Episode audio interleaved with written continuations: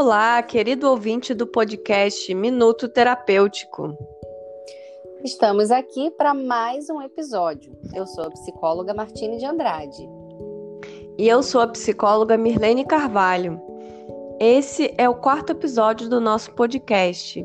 Você já ouviu algum outro episódio? Se ainda não, depois de ouvir esse episódio, vai lá ouvir. Tenho certeza de que você vai gostar. E se você já ouviu e estiver gostando, nos siga nas nossas redes sociais e interaja com a gente através dos endereços do Instagram, que são psi.martineandrade e arroba psi.mirlene Carvalho. Quem ouviu nossos últimos episódios refletiu um pouco sobre a campanha do Setembro Amarelo e sobre a valorização da vida. Agora, nós entramos no mês de outubro, onde é realizada a campanha Outubro Rosa. E é sobre isso que queremos falar hoje. Queremos falar sobre o autocuidado feminino. É, e para começarmos a falar sobre esse tema, acho importante dizermos o que é e como surgiu essa campanha.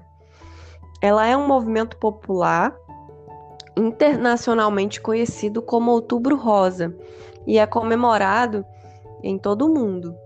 O nome remete à cor do laço rosa, que simboliza mundialmente a luta contra o câncer de mama. Este movimento começou nos anos 90 nos Estados Unidos, é, ocorreu em vários estados por lá, é, tinha ações isoladas referentes ao câncer de mama ou à mamografia, e posteriormente a ideia foi se espalhando não só pelos Estados Unidos, mas por todo o mundo.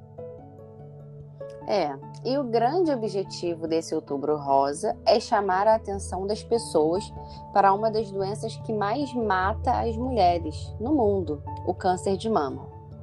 É um tipo de alerta, né, para que as mulheres façam exames periódicos para facilitar o diagnóstico precoce e aumentar de uma forma gigantesca, né, as chances de cura.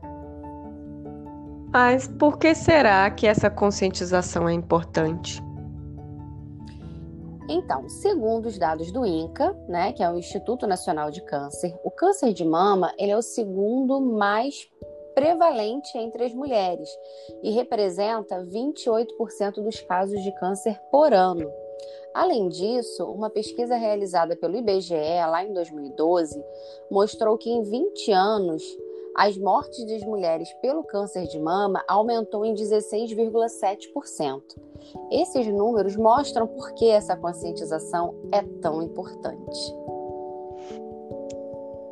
É, por esses números dá para perceber o quanto isso é importante, né? O Outubro Rosa é uma lembrança de que as mulheres precisam se cuidar e fazer exames como uma forma de prevenção. Quanto mais cedo o diagnóstico for realizado, melhor é o prognóstico.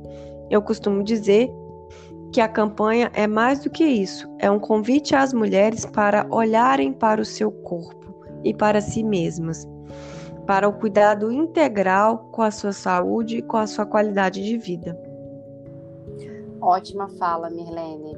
E antes de nós falarmos um pouco mais sobre o autocuidado de uma forma integral, eu acho interessante colocar aqui é, mais alguns dados sobre o câncer de mama, seus sinais e sintomas, né? Porque ele é um, o tipo né, que mais acomete as brasileiras, né, representando em torno aí de 25% dos cânceres que afetam o sexo feminino. Né? Então, assim, para o Brasil foram estimados 59.700 novos casos de câncer de mama no ano de 2019 né, com um risco estimado de 56 casos a cada 100 mil mulheres. Além disso, vocês conhecem os principais sintomas né, e os principais sinais desse tipo de câncer? Então preste muita atenção, querido ou querida ouvinte. É, esteja atento, você que é mulher, esteja atenta aos principais sinais e sintomas da doença, que são um caroço ou nódulo, geralmente endurecido, fixo e indolor. A pele da mama ela fica avermelhada ou parecida com uma casca de laranja. Há também alterações no bico do peito ou no mamilo e a saída espontânea de líquido de um dos mamilos.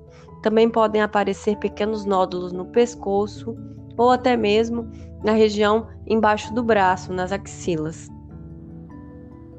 Mulherada, estão ouvindo aí? Ou os homens que estão escutando também, é importante entender que não há uma causa única para o câncer de mama, né? Diversos agentes estão relacionados ao desenvolvimento dessa doença entre as mulheres, né? Como por exemplo aí o envelhecimento, né? Quanto mais idade, maior o risco em ter a doença. Fatores relacionados à vida reprodutiva da mulher, né? Aquela questão da idade da primeira menstruação, ter tido filhos ou não, ter ou não amamentado, idade em que entrou na menopausa, né? É, o histórico familiar de câncer de mama. Isso é muito importante, né? Porque muitas famílias, né, já vêm com esse histórico. Então, às vezes a pessoa não tem nenhum tipo de sintoma, mas se existe esse histórico na família, é importante ficar atento, né? É importante fazer exames regularmente, mesmo que você esteja abaixo da, da idade indicada, né? É, o consumo de álcool, o excesso de peso, atividade física insuficiente e exposição à radiação ionizante. Também é bem, bem importante frisar isso. Então, além da observação para um diagnóstico e tratamento precoce, nós também podemos adotar pequenos hábitos que nos proporcionam maior qualidade de vida e podem prevenir o câncer de mama. A partir da atividade física e de uma alimentação saudável, da manutenção do peso corporal adequado, esses são alguns dos hábitos né, que podem prevenir esse tipo de câncer. É, estes três fatores estão associados a um menor risco de desenvolver o câncer de mama. Cerca de 30% dos casos podem ser evitados quando são adotados esses hábitos. A amamentação também é considerada um fator protetor. Vocês sabiam disso? Sabe, estamos falando sobre esses dados alarmantes e também sobre o autocuidado. Parece algo fácil, mas vemos com todos esses dados, né, que nós já trouxemos vários dados aqui, né, que a mulherada não está se cuidando tanto como deveria. Você já se perguntou o porquê disso? Essa é uma boa pergunta, Martine. Será que você conseguiria explicar? Então, o que, que, acontece, né? Desde pequena, né, as mulheres elas são ensinadas a cuidar, a zelar pelos outros, né? Pelos filhos, pelos maridos, cuidar da casa e tudo mais. A mulher carrega esse tipo de peso, né? De que precisa cuidar de tudo e dar conta de tudo. E dessa forma, as mulheres acabam, é, muitas vezes, aí, internalizando né, que elas precisam se tornar a Mulher Maravilha, né? E, e, esse pensamento, essa crença de dar conta de tudo, é, fica difícil a gente arrumar um tempo para a gente se cuidar, né? É exatamente isso. É importante lembrar que nós não conseguimos dar conta de tudo. Por mais que nos esforcemos, sempre haverá demandas que não conseguiremos. E tá tudo bem com isso. É, mas as mulheres geralmente pensam que tem que dar conta de tudo e que e na verdade ninguém tem que nada, ninguém deve nada. Não precisamos nos colocar nessa posição de tentar ser perfeita e de tentar abarcar, né, todo mundo com suas próprias mãos. Exatamente, né? Que acontece é que quando as mulheres se colocam nessa posição de dar conta de tudo, né? O primeiro lado que sai perdendo, Mirlene, é o dela mesma, né? Ela se coloca em último lugar né, na lista das suas prioridades. Se cuidar e se, se olhar é só se tiver tempo. E esse tempo raramente acontece, não é mesmo? É bem isso né? Quantas vezes as mulheres podem deixar de olhar para o seu próprio corpo, né? Deixar de fazer uma revisão, uma refeição de uma forma tranquila, passar alguns minutos se olhando no espelho, né? Nós estamos falando aqui de um autocuidado que é físico, do toque, do autoexame. Estamos falando sobre a prevenção do câncer de mama. Mas antes de conseguir nos olhar por fora, é essencial também que consigamos nos olhar por dentro. Então percebemos que o autocuidado, ele não é só físico, ele é mental, ele é espiritual, ele é social. Ele está em todas as esferas que nos compõem. É comum nós mulheres, né, deixar nossas demandas de lado. Desde o básico, sabe? Aquele básico que é dormir bem, se alimentar na hora certa, tomar água, tomar sol, até aqueles cuidados, né, com a aparência, como por exemplo fazer as unhas ou fazer os cabelos, né?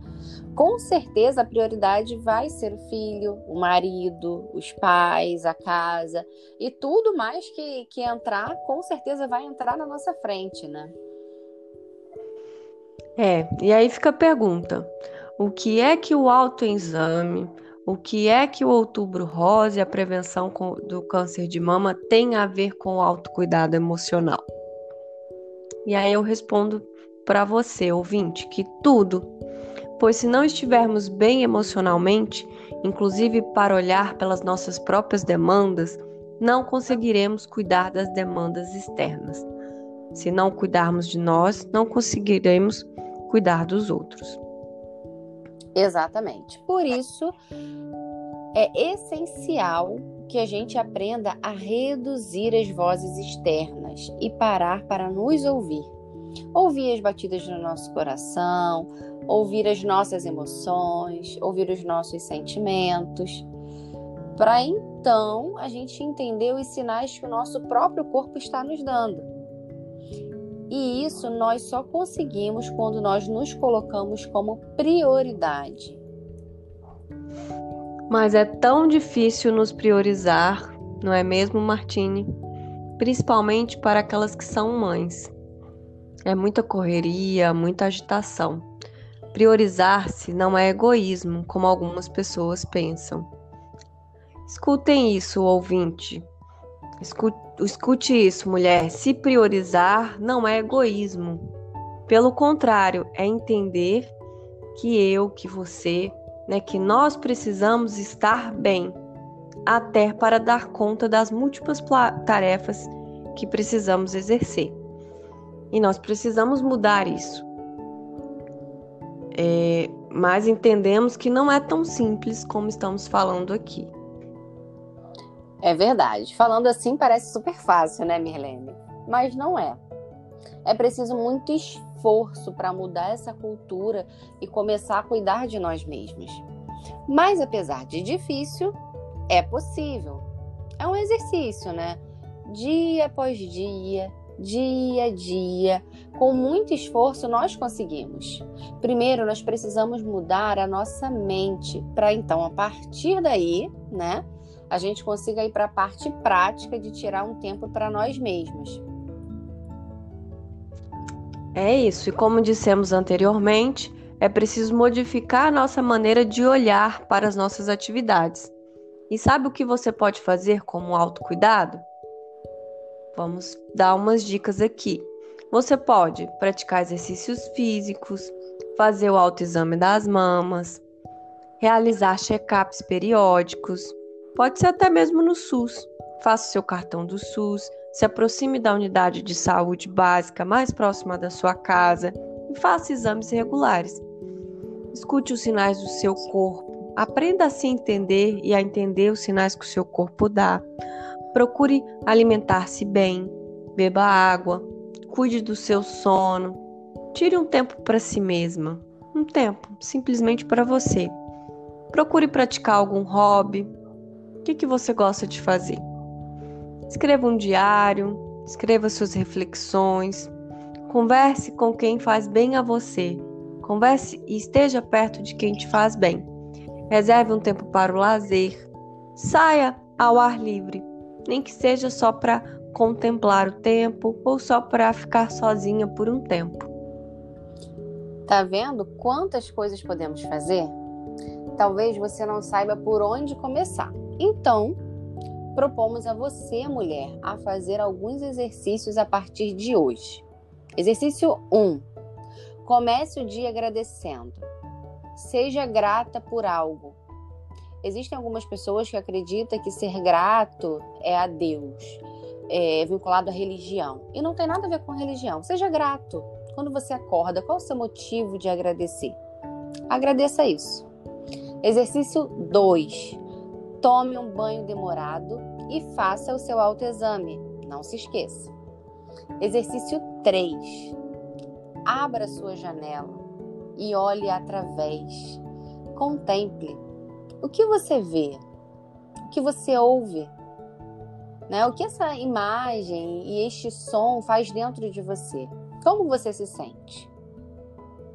Ou, se você mora num lugar que a vista da janela de repente é a sala do vizinho, é um outro apartamento, né? Coloque uma música e perceba as sensações do seu corpo.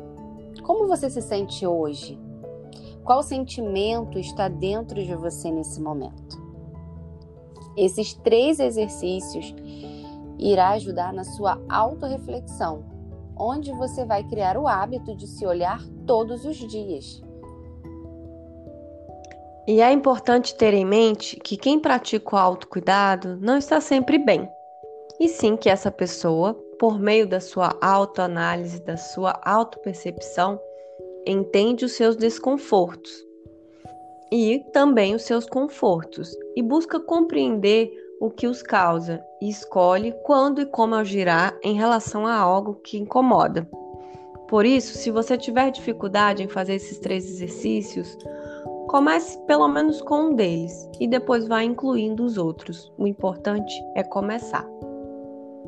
Sempre começar e um passo de cada vez. Nós esperamos que você tenha se beneficiado com este conteúdo e que você, se você gostou, compartilhe com seus amigos que possam se beneficiar também. Você gostou do episódio de hoje? Nos dê seu feedback através das nossas páginas lá no Instagram ou no Facebook, que são arroba psimartineandrade, arroba psi.martineandrade e arroba psi.mirlene Carvalho. Então, por hoje é só e esperamos por você no próximo episódio. E não se esqueça, a sua vida está nas suas mãos. Você precisa cuidar de si mesma porque ninguém mais poderá fazer isso por você.